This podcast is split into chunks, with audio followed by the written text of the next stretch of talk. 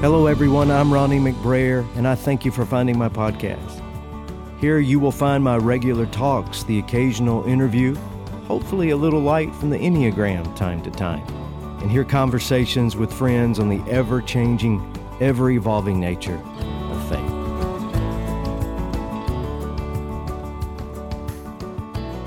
If you are burned out on religion, to quote Eugene Peterson's marvelous paraphrase, but your faith is still important to you, or if you consider yourself a spiritual exile with no real place of belief to call home, then I have you especially in mind, and I hope you'll stick around.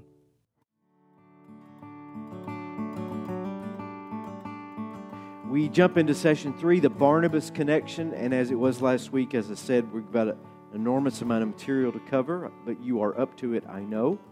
Uh, but before we set out, we'll, we'll review a little more, and your quiz did some of that. Saul of Tarsus is an exceptional young man, gifted, multilingual, theologically astute, zealous toward the Jewish faith and the tradition of the Pharisees. So fervent is he that he becomes a leading persecutor of the earliest followers of Jesus until he is redirected by that same Jesus on the road to Damascus. Last week I did use that word redirection intentionally, although we often use the word converted, because Paul was not converting from one religion to another. Paul was accepting Jesus as the theological conclusion to everything he already believed. And he was, and the example I used last week is that he's using the same ingredients but a different recipe for putting it all together and it comes out uh, differently. And then Paul turns all of that zealous fire that he had uh, to the way of Jesus, and he burns so hot initially that no one can handle him. Uh, in Damascus, he comes under threat, goes to Jerusalem, he comes under threat, and he has to step away completely.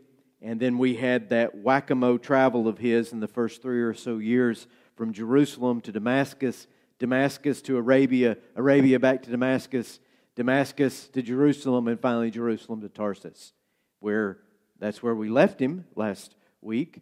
Always getting in trouble, always on the verge of getting himself killed, but at least he knew enough people in Tarsus, we think, that he could settle down, go back to making some tents, let some of that fire cool, figure out what in the world you're doing now, put the pieces of this newfound faith uh, back together.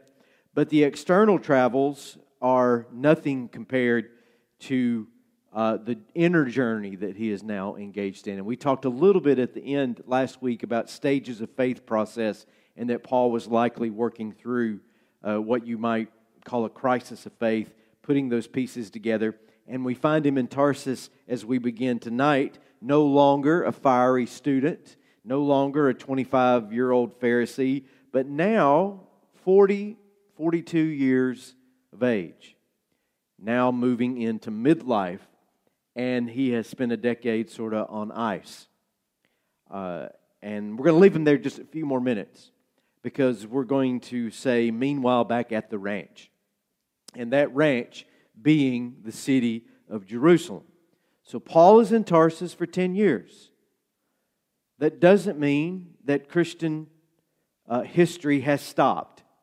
What is going on in Jerusalem and in that area uh, while Paul is there? We go to Acts chapter 9, verses 28 through 31, and we see there that Paul moved about freely in Jerusalem, speaking boldly in the name of the Lord. He talked and debated with the Hellenistic Jews. They tried to kill him. Here it is again. When the believers learned of this, they took him down to Caesarea, sent him back to Tarsus. Then, there's the meanwhile. Then the church throughout Judea, Galilee, and Samaria enjoyed a time of peace and was strengthened. Paul is such a magnet for trouble that by getting rid of him for a little while was the only way that the waters could settle. So he's in Tarsus, and the church in Jerusalem begins to enjoy a little more of a quiet time, and the church begins to really grow everything that follows for the balance of Acts chapter 9, Acts chapter 10, most of Acts chapter 11, and all of Acts chapter 12 is happening in the sphere of the Jerusalem church, with Simon Peter actually becoming center stage while Paul is in Tarsus cooling his jets. And so we have this section of time where Peter, the most staunchly Jewish Christian that you would be able to find in the first century, he is the one that breaks the ice with the Gentiles. And I think Luke constructs that intentionally that the gospel going out to the Gentiles is not a creation of the Apostle Paul. It is the intent of God, and it begins in the Jerusalem church, the most Jewish of locations. So Luke is, is masterful in how he puts this together. Again, in narrative form, this is from Acts chapter 9 through Acts chapter 12, events that are spanning 36 to 46 AD.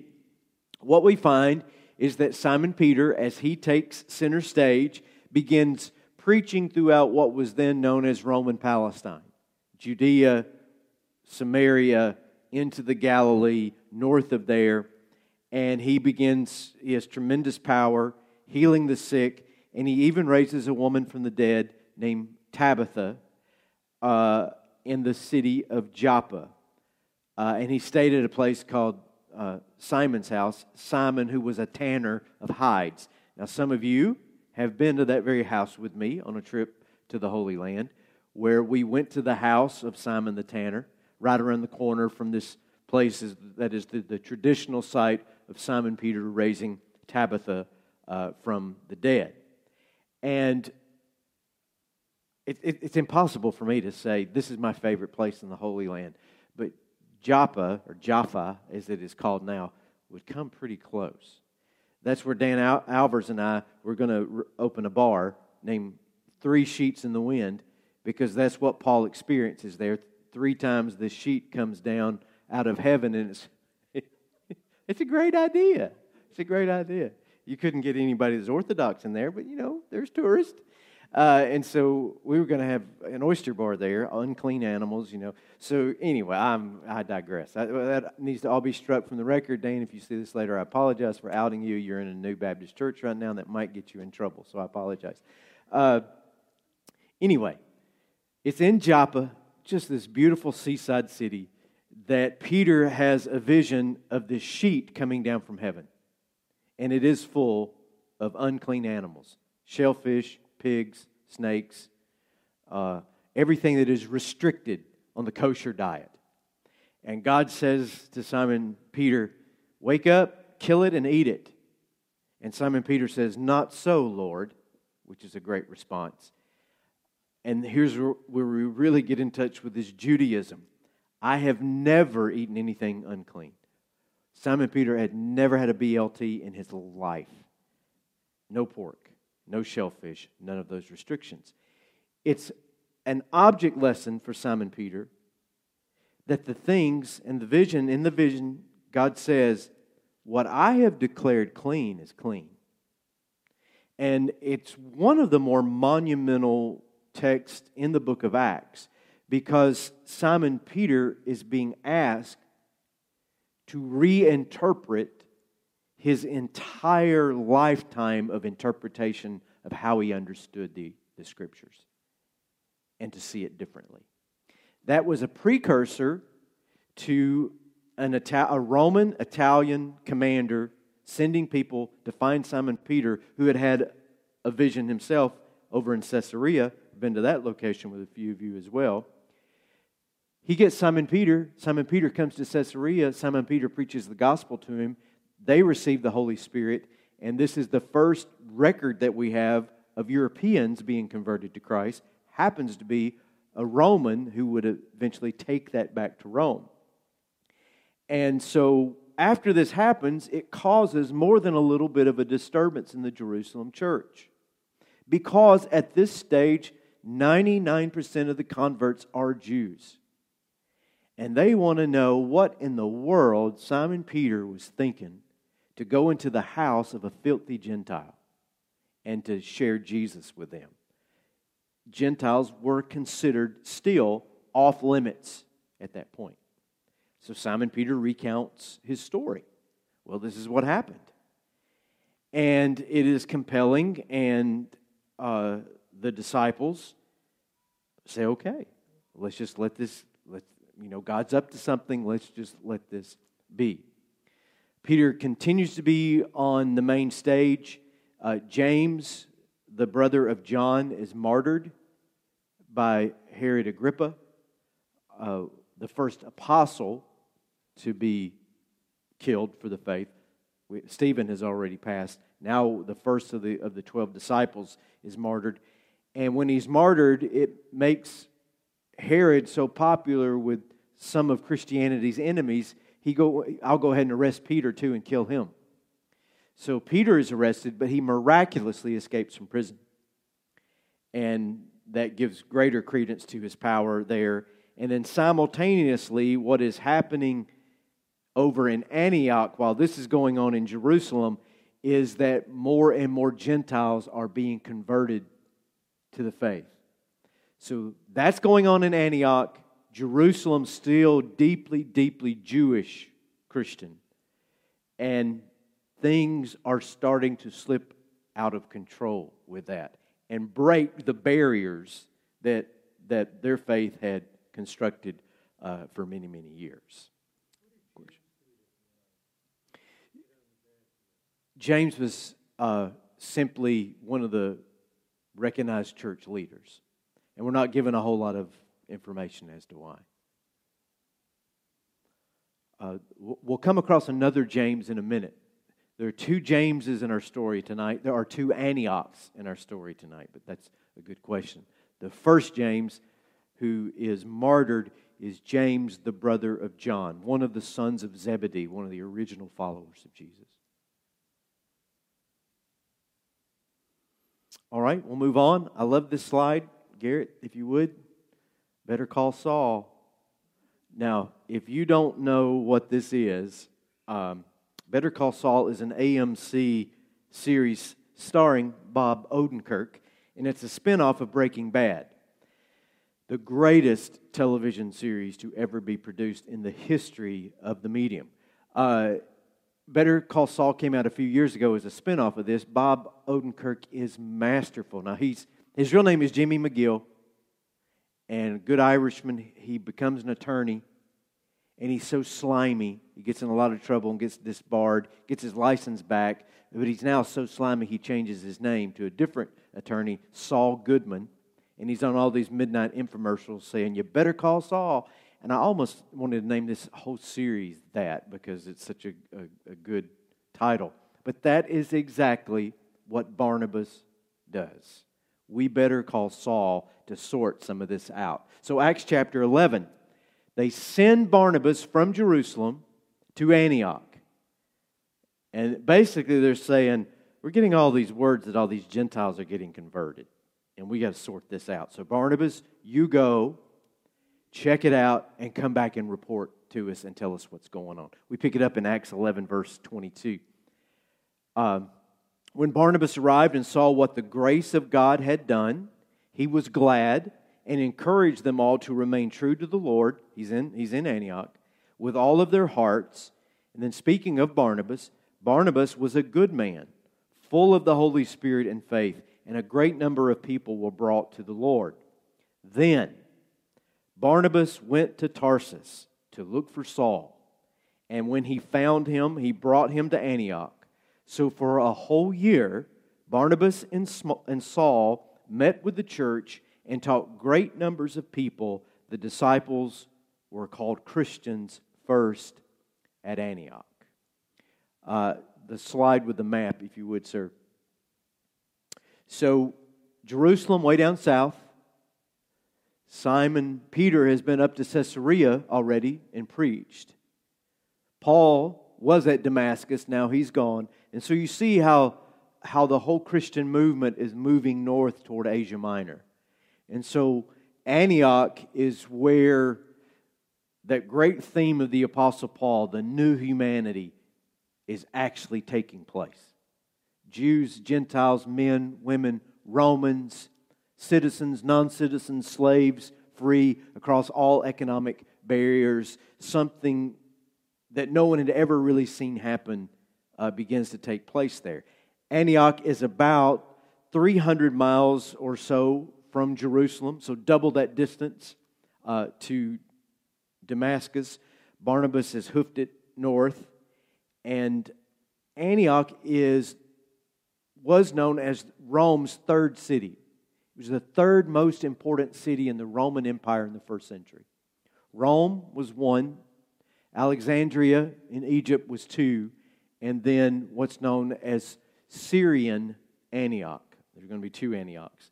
This is the Antioch in what is now, still to this day, uh, in Syria.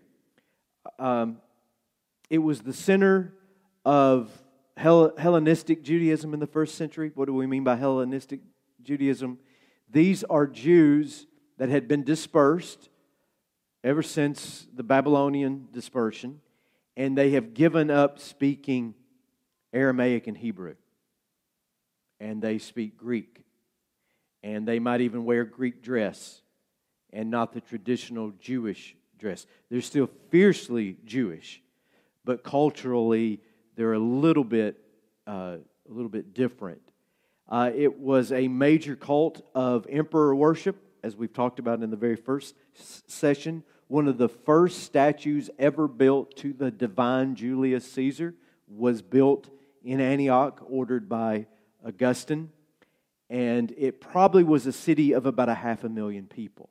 We know in the first century there were 350,000 citizens. In the Roman Empire at the time, any Roman city would have 20 to 25 percent additional people that were slaves. 25, 20 to 25% of the population is enslaved. So if you have 350 million citizens, this is a major, uh, a large city. And so, who better to call than Saul?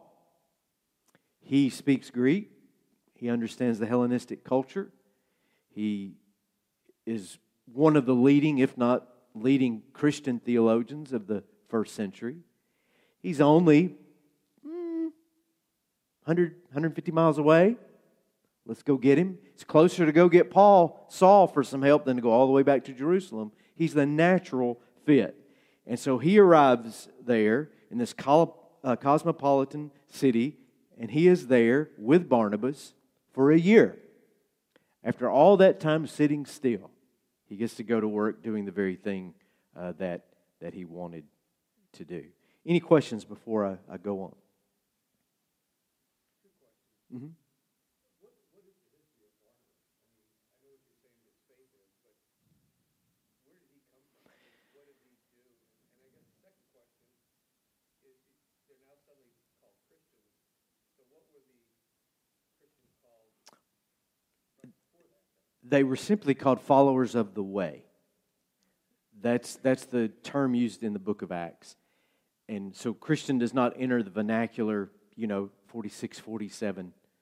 uh, AD.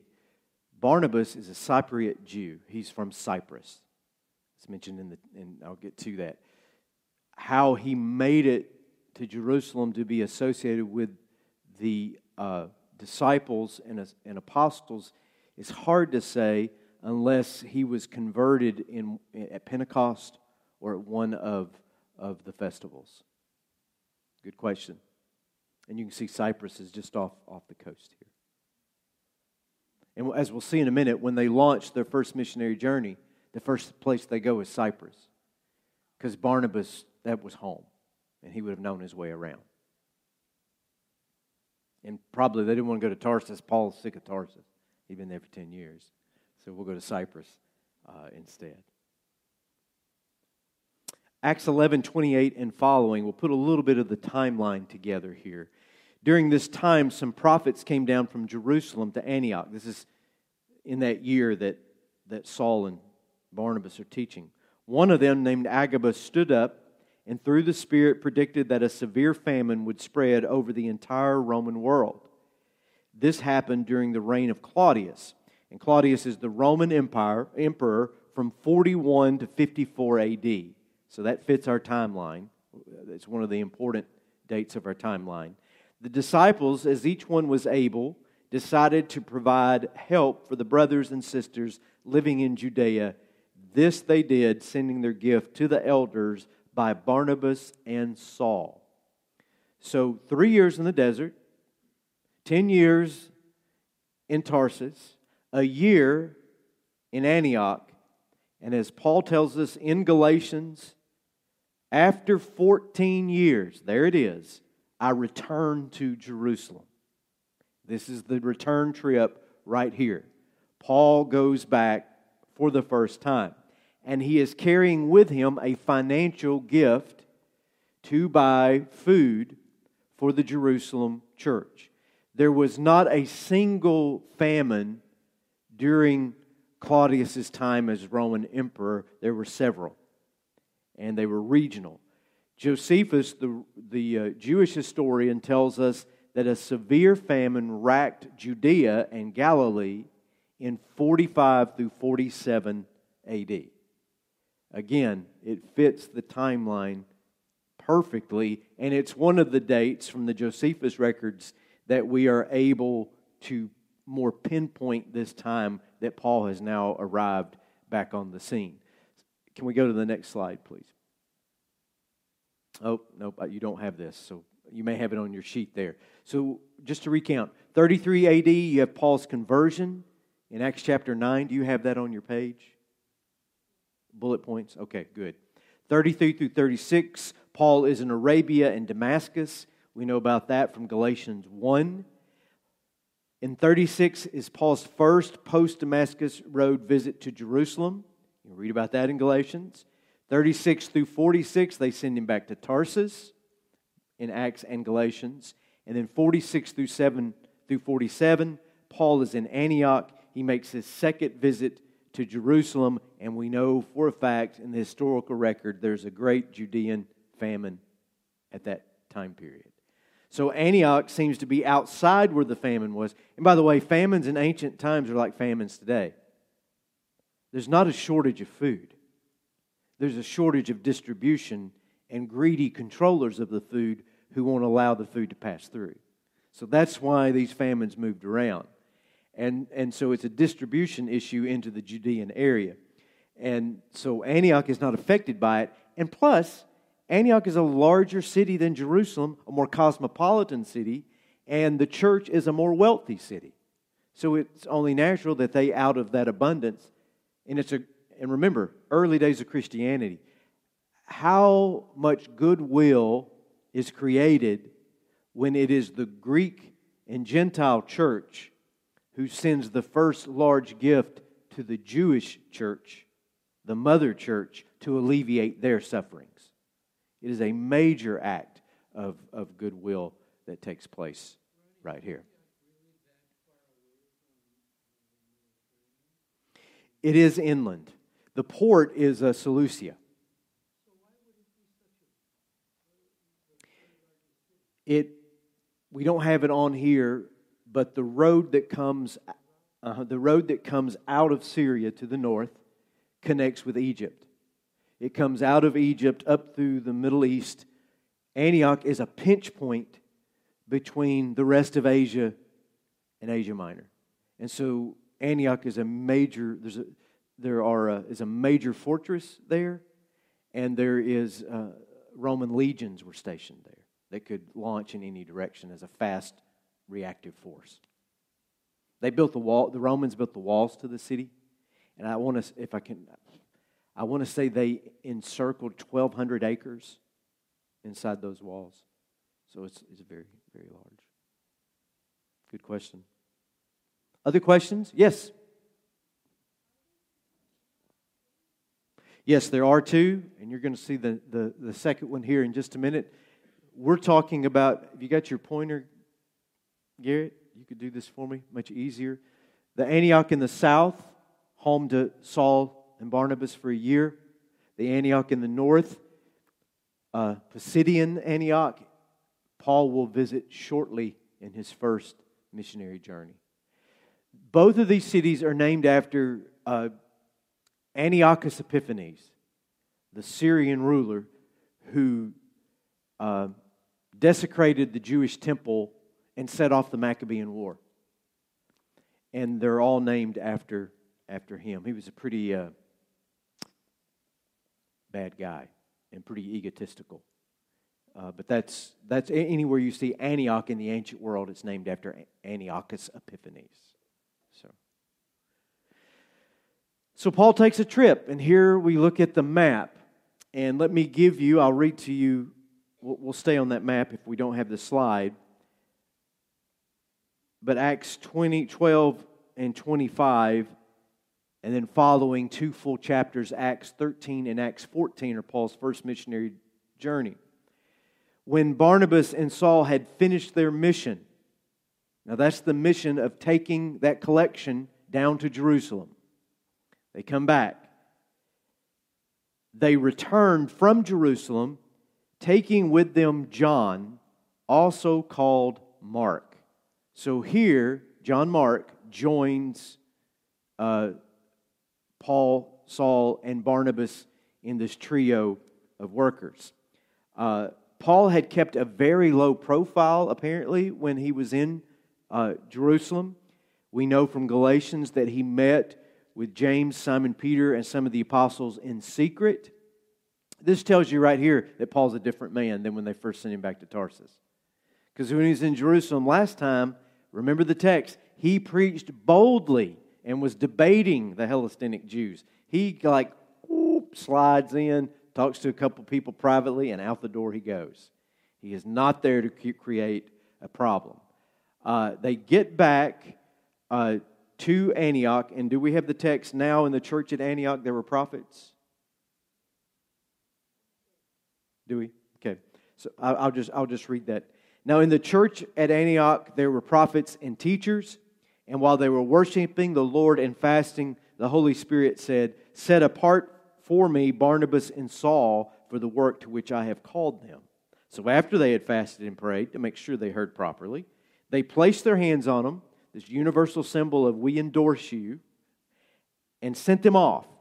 And the two of them, sent on their way by the Holy Spirit, went down to Seleucia and sailed from there to Cyprus. When they arrived at Salamis, they proclaimed the word of the Lord in the Jewish synagogues. John was with them as their helper. Looking at the map here, what we've just read leave Antioch, the church sends them out. They go down to the port city, Seleucia, they get a boat, they go to uh, Barnabas' home island, not a, not a giant island. They just make one big swath through the middle of it as they go. Then, uh, when they reach the end of that island, they start making their way north into Asia Minor.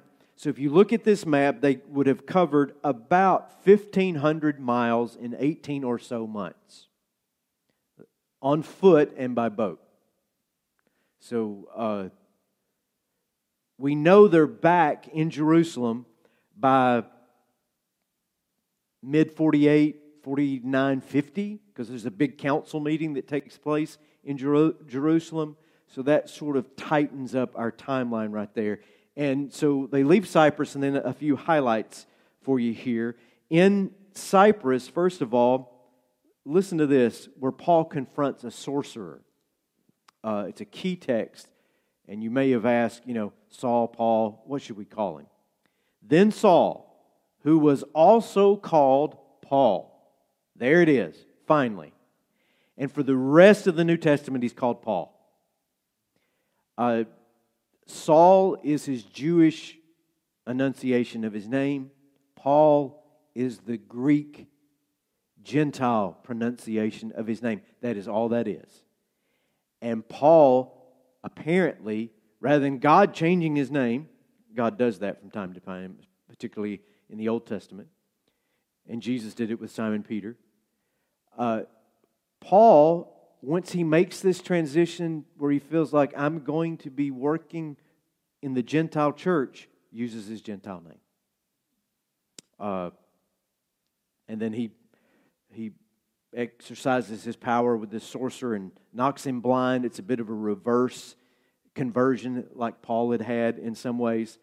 And the other thing to note is that in the text thus far, it has always been Barnabas and Saul. And from this point forward, it becomes Paul and Barnabas. That's the, the transition that takes place at Cyprus going forward. Yes, ma'am. John Mark is with them at this point. Mm-hmm. They are. They are. They encounter this sorcerer on the island of, uh, of Cyprus. And the proconsul there, which is like the, one of the Roman lower governors, officials, is really interested in, in what Paul has to preach and invites him to preach. And he believes. And there's this sorcerer there who is meddling in the business and trying to interfere. And Saul, at the time, called Paul, turns around and strikes him blind. And it's, it's a, another great literary device that Luke is using because he has the exact experience that Saul had on the Damascus. He struck blind for three days, and they have to lead him around by hand. So Luke is doing something pretty extraordinary with that, that the power that the converting power of Saul is now within him.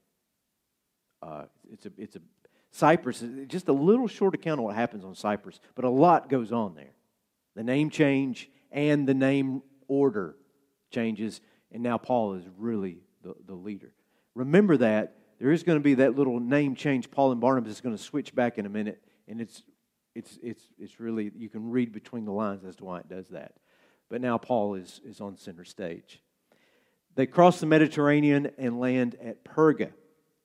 At Perga, John Mark returns to Jerusalem. We're not told why. Maybe he's homesick. Uh, maybe he has gotten in over his head.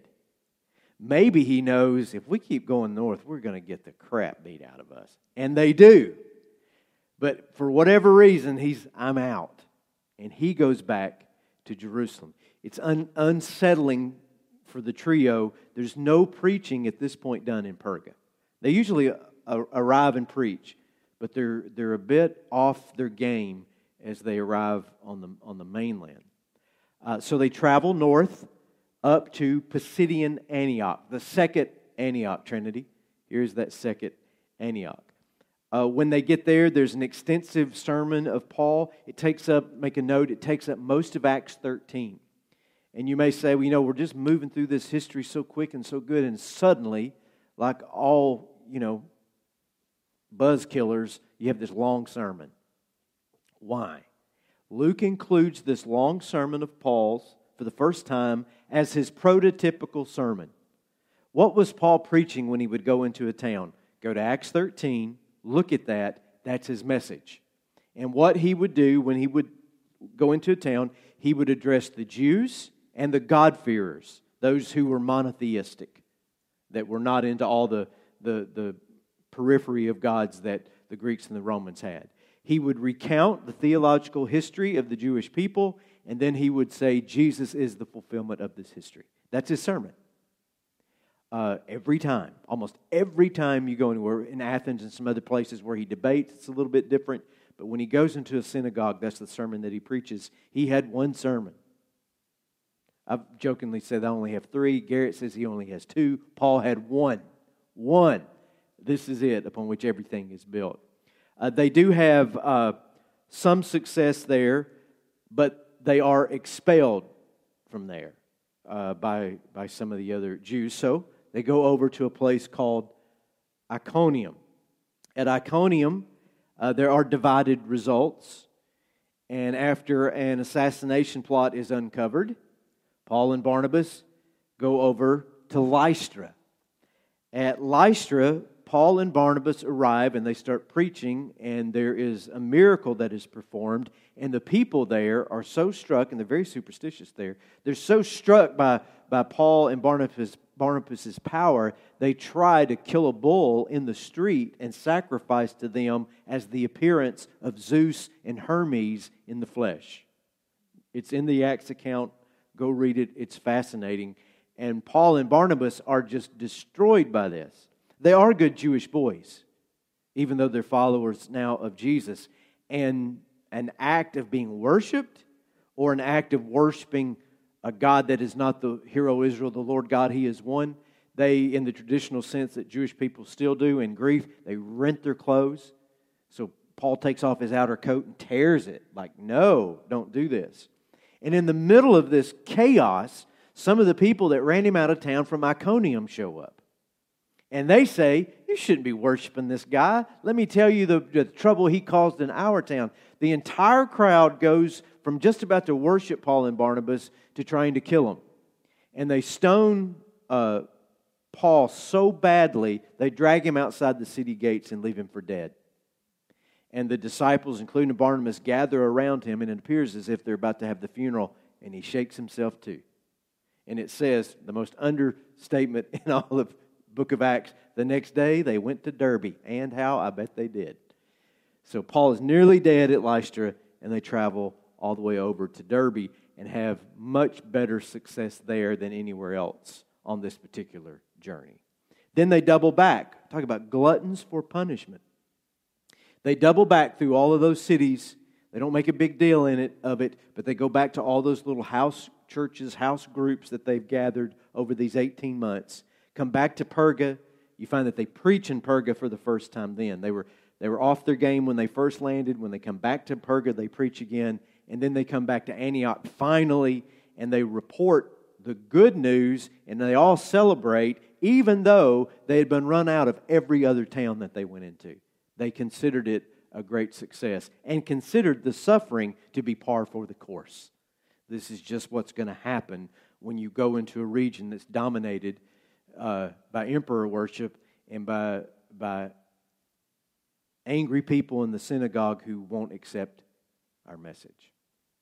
So, questions?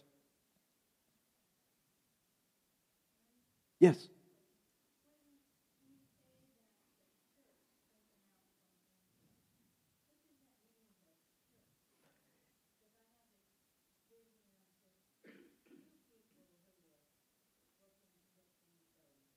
It's probably a group, it could be a group of 100 people by this point, or maybe even a couple hundred people. They're not meeting in a building like this, They're, they would meet house to house. Uh, they might, when they have a large gathering, meet outside. It's much more, oh, if we could only, it's much more decentralized than anything any of us have ever thought of as church. It's simply a way of life. There's no privacy in the ancient world unless you're rich. We can all go behind a door and, and shut our door, and, but the houses were so stacked up close together. There's no insulated walls. There's no, you know what's going on on your street. You know what's going on in your neighborhood. So there wasn't this, we're going to have a private meeting and we're going to sing the praises of Jesus. It wasn't like that. Uh, but you recognize Christians that had given up, given their incense to the, to the emperor and had turned to this new community. They, they were uh, mingling with people that were not their kind because what was growing out of the church was multicultural, multi language in these cosmopolitan cities. So it's hard to say exactly what it looked like. Uh, it probably looked a whole lot like, like what the church might look like in China today. There are a, a, a, few official churches that the government sanctions, but far and away the majority of Chinese Christians meet what we would call underground, house to house. Good question. Very good. Other questions? Yes.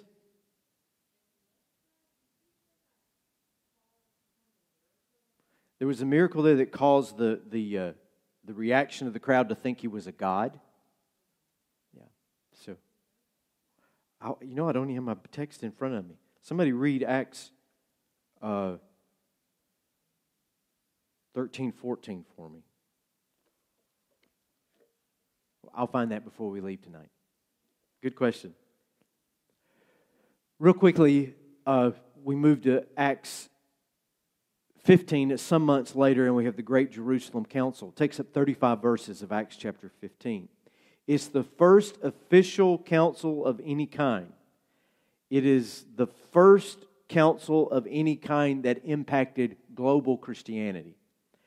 Uh, it sets the pattern for there been there were seven great ecumenical councils that regardless if you're orthodox or catholic latin rite vatican ii protestant the, the first great seven councils convened in europe and asia in the first five centuries of the church are considered orthodox by almost all christians in the world to this day the first one was in Nicaea in 325.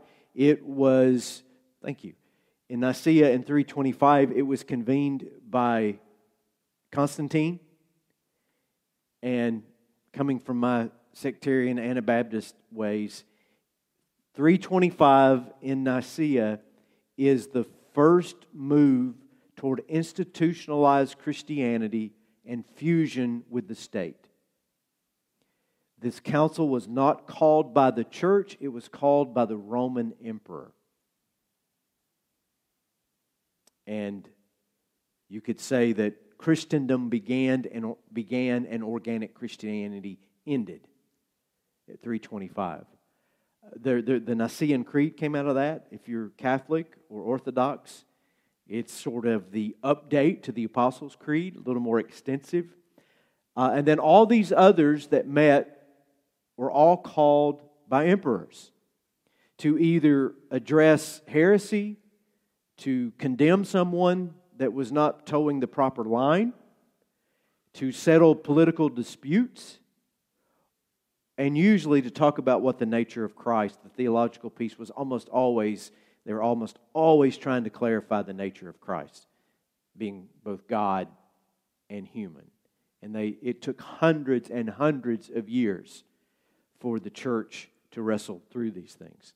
Um, I will say Constant, uh, Constantinople II in 553 was convened by Justinian, the Roman emperor, and the, the bishops couldn't settle on what a, a particular belief, whether it should be true or, or declared heresy. And the emperor in 553 made the decision. I'll let that just wash over you a minute. So, all this emperor worship carried on, all that you saw in Asia Minor, the divine Julius Caesar and all that stuff, every emperor was worshiped as God until Constantine. And he handed the crown and put it on Jesus and kept all the trappings.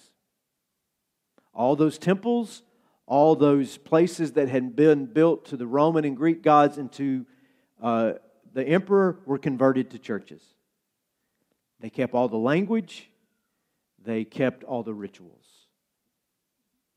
And those rituals are still fiercely in place today in many of our churches. No, no, he, he used Christianity as a binding force for his empire.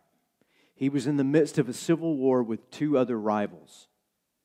And he is the one who said, Well, I saw an image of Christ that said, Conquer in this name. And he was the first to paint that cross on the shields and to march out under the sign of the cross, invoking Jesus in an act of violence against his enemies. The, the Battle of Milvian Bridge, so 3, 318, 319. And it takes him five years to call the council and to consolidate his power using the church. Which happens Which happens. Um, we can go back to that previous slide. I include all these councils to say this first council is not like that. This first council, council is not associated with state power in any way, shape, or form. They are trying to address one, they have a growth problem, and it is a theological problem that they're trying to figure out. It's laid out quickly in Acts chapter 15 certain people came down from Judea to Antioch. When it says they came down, they're going north. How did they come down? Jerusalem is 3,000 feet high. They're going down to the sea, essentially. They go down, and it's, they say this unless you are circumcised according to the custom taught by Moses, you cannot be saved. That's the controversy. Some Jewish Christians, they, they are Jewish Christians, they, they, they are followers of Jesus, but their understanding is such is you're not getting you you don't get Jesus without everything else that came before. And these Gentiles have got to do it the way we have been taught. And this brought Paul and Barnabas into sharp dispute and debate with them. So Paul and Barnabas were appointed, along with some other believers, to go up to Jerusalem to see the apostles and elders about this question. That is why this council is called. Can someone convert and follow Jesus without adopting and adapting to the Mosaic law? That is the first question. And the motivation behind it all is still suspicion that we're letting these Gentiles in. And they've been pagans, and they don't know anything about the law of Moses. Some of them used to worship the emperor, and some of them worship Zeus, and they're filthy, and they eat strange things, and they don't keep kosher, and they don't keep a Sabbath. And, and we're just going to let them come in here and be our equals? You can feel that, right? You can feel that. Uh, and our churches today have split over lesser things. So we read this with, you know, with our uh, enlightened eyes and think how silly and, or how, how uh, legalistic and fundamental could they be. We still do this. Or what about this table right here? You know, there are people who will, who, who will never come to this church because our communion is open. Well, you let people that haven't been baptized take communion. Does that sound any different than what we're reading right here? Does it? No, I don't think so. And, you know, I haven't picked up a flint knife and said, all right, let's check our circumcisions here. It reminds me of a really bad joke. So, so there was a, uh, there was a, a Catholic priest and a Baptist pastor and a rabbi and they were together, and someone said to them, You know, y'all preach to people all the time. You should have a real challenge. You should try to convert something or somebody else. And so it was decided they lived in the great North Woods that they would all try to convert a bear to their faith. So, you know, this is a good one. So the priest goes out first. He comes back a couple days later, and his face is just all clawed off, nearly clawed off. And they said, Well, what happened? He said, Well, you know, he really didn't take uh, too kindly to the catechism. And, uh, I beat him back with some holy water, and here I am. So it was a Baptist turn. He goes out. He comes back next few days after preaching to the bear. He's all cut up, and his arms are broken. And I said, What happened? He said, Well, I, I preached the good word to him and tried to get him in the creek and baptize him, get him all the way under, and here I am. Well, of course, the rabbi goes out. He comes back. They have to visit him at the emergency room. He's in a full body cast. He can barely speak. And he says, Maybe I should not have begun with circumcision with the bear. You say, well, what's the big deal with circumcision in the Jewish faith? Circumcision in the Jewish faith is as important as baptizing a baby is to a cradle Catholic. It's that important. On the eighth day, if it's a boy, that boy has to be circumcised. Circumcisions took place all the time during the Holocaust and even at, at Auschwitz, when babies were born, and some were, they would find a priest to circumcise that child on the eighth day. They circumcised their little boys during World War II, even when Germans were dropping the pants of little boys to see if they were circumcised, and if they were, they knew they were Jews. They didn't stop even then under the threat of death. And some of the contemporary rabbis say, and, and Jews don't believe in original sin, maybe as Catholics and some Reformed Protestants do, but the, the idea is that humanity is incomplete and unfinished. And the primal life giving organ of humanity must be marked as incomplete until Messiah comes. That's the thinking behind it. We don't get that explanation in the Old Testament, it's just a practice. Uh, but that's, that's really the thinking behind it. So for these Greeks and Gentiles to be uncircumcised, in fact, it's one of the great put downs in the Old Testament. Whenever a Jew would go fight with somebody, you uncircumcised Philistine. David said that to uh, Goliath. It's like, you know, it's an inside joke. Everybody on his side of the bone, that's right, you could tell him. I mean, it's the worst put down that you could put him. He is not marked by God, he's an outsider. And so, what they want to do here is, is to make sure they're properly marked, or you're going to dilute everything. Do we have one more slide? So, this is what happens at the council. And again, note Luke's great skill. The first person to speak is not Paul or Barnabas, it's Simon Peter. He is the first one. He is the most Jewish Christian that you can even think of. And he is the one who first preached the gospel to Gentiles. So, what does he do? He gives his testimony, reminds them all of what had happened in Caesarea, and then he says, why do you try to test God by putting on the necks of Gentiles a yoke that neither we nor our ancestors have been able to bear? Wow. So he casts his vote, we might say, to cut the Gentiles some slack. Let's meet them where they are. Then Barnabas and Paul speak. Note the order. Twice in, in Acts 15, Luke reverses the order again. In other words, Barnabas is doing the talking. Paul, you shut up and sit in the corner. Because Paul is fiery. And they know if Paul gets started, we might lose the case here in the courtroom. So Paul is quiet. Barnabas speaks. And then finally, James, and this is the brother of Jesus and the de facto leader of the Jerusalem church. Jesus' brother came to Christ after the resurrection and becomes the leader of the Jerusalem church. I love his words. It is my judgment, therefore, that we should not make it difficult for the Gentiles who are turning to God. And so they send out a letter with one small caveat you are to abstain from food sacrificed to idols. Don't be going down to the emperor worship meat markets and buy the meat that has been offered up to Caesar. That's sacrilege. So don't do that. From blood, that's a major restriction in the kosher diet, and the meat of strangled animals and from sexual immorality. So they, they, they want to add a little bit of the kosher diet in there. And, and one is, is anti imperialism and sexual immorality. You know, you're going to have to make some changes in your lifestyles, but you're not going to have to come in under the umbrella of the Mosaic Law. And this letter goes out and these are the circumstances, and I'm not going to have time tonight. We'll pick it up later in the study. These are the circumstances that produce the book of Galatians. Paul's first book.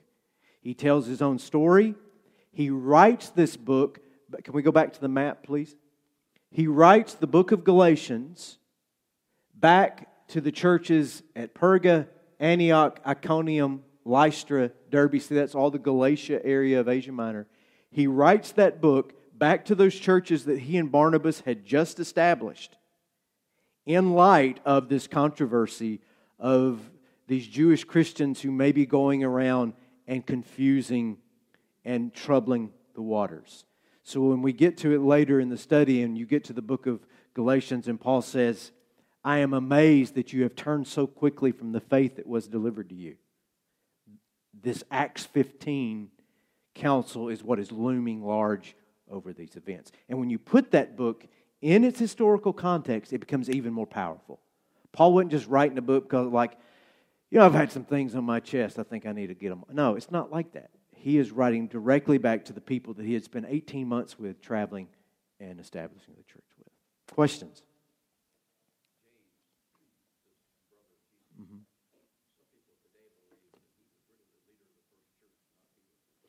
And, and there's, there's definitely the argument that he's the leader of the Jerusalem church. Uh, in Acts 15, after Peter speaks, Peter disappears from the book of Acts. He's gone. And historically, we believe that he traveled to Rome. So he exits the Jerusalem church. And it is James who remains as the de facto leader. Paul is always on the run. And many of the other disciples take the message to other places. James remains in Jerusalem until his death, and he was assassinated by the Sanhedrin just before the, the Roman invasion and destruction of the temple. Good point. Other questions? Okay. Covered a lot of ground. Stop it back there. I already said to Garrett that we, I'd have to mention the word circumcision. Please be professional. He is not. Uh, next slide. Next week, European entryway, Paul's second missionary journey. And you'll see that he leaves Antioch, goes all the way through that Galatian area again, but then, for the first time, makes the leap into Europe. Uh, he crosses what is now, I guess, I guess it'd be called Bosphorus at Istanbul. He jumps across close to there and lands in Philippi in Greece. And it's the first formal missionary journey by one of the apostles into Europe. And uh, so we'll, we'll pick that up next week and put a few more of his letters into the timeline of when he is writing them. All this time, Paul's in his 40s now. We've been talking about Paul for 20 years, and only now does he write his first letter of the 13, and that's Galatians. So we'll pick it up right there next week. Thanks for coming.